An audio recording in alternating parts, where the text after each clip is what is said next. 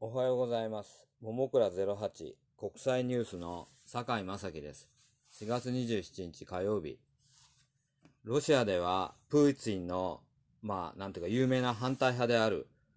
反プーチンの反腐敗運動代表のナバルニー氏の政治運動が、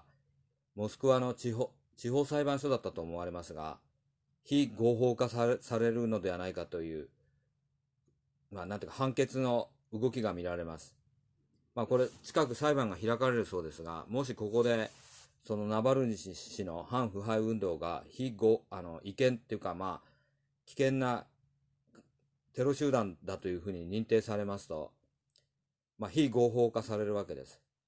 そうすると、まあプーチン政権というか、当局は、このナバルニー氏の反腐敗運動の政治運動を、まあ、非合法化して一挙に弾圧して、これを根こそぎ絶やしてしまうことが可能となるわけです。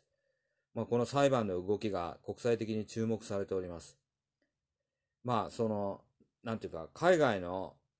まあ、いわゆる情報機関、まあ、と日本の情報機関がありますが、対ロシアについても、まあ、対中国についてもですが、大きく違うところがあります。海外の、まあ、いわゆる情報機関、情報機関は、このナバルニー氏の反腐敗運動と、まあ、表面ではもちろん接触はしませんが、影で接触し、これを間接的に支援して、ロシアの民主化を促すというような動きをやっていると予想されます。これはまあよく皆さんが聞くようなアメリカの CIA、あるいはイギリスのまあ諜報機関もいろいろ MI5 とか MI6 とかいろいろあるんですが、こうした諜報機関、その他ドイツの情報機関、フランスのまあ情報機関などもやっていると思われます。これに対して日本は、まあ、これは戦争に負けたことが大きく原因していると思われますが、まあ、防衛、それから海外での情報収集、あるいは諜報という面で大きな制約を受けております。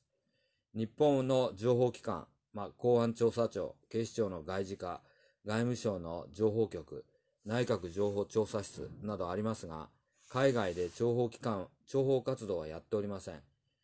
彼らがやっていることは純粋に情報収集活動であって、日本の場合は諜報機関というよりも情報機関と言った方がいいと思われます。つまり、ロシアに例えると、このナバルニー氏の反腐敗運動に接触し、これを間接的に支援して、ロシアの民主化を促すというような動きはやっていないのだと思われます。私も日本の情報機関は海外と同じように情報活動をすべきではないかというのが、これが私個人の意見です。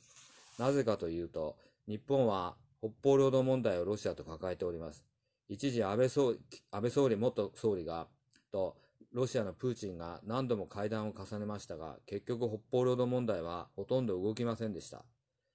やはりロシアの民主化を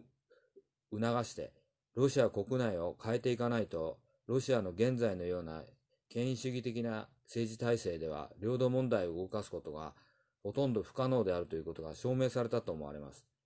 海外の情報機関がやるように日本の情報機関もロシアでの情報活動を行ってロシアの民主化を促していくべきではないかというのが私の意見です。ナバルニー氏の反腐敗運動が非合法化されるような流れになりつつある中、私の意見を述べてみました。ももくら08国際ニュースの坂井正樹でした。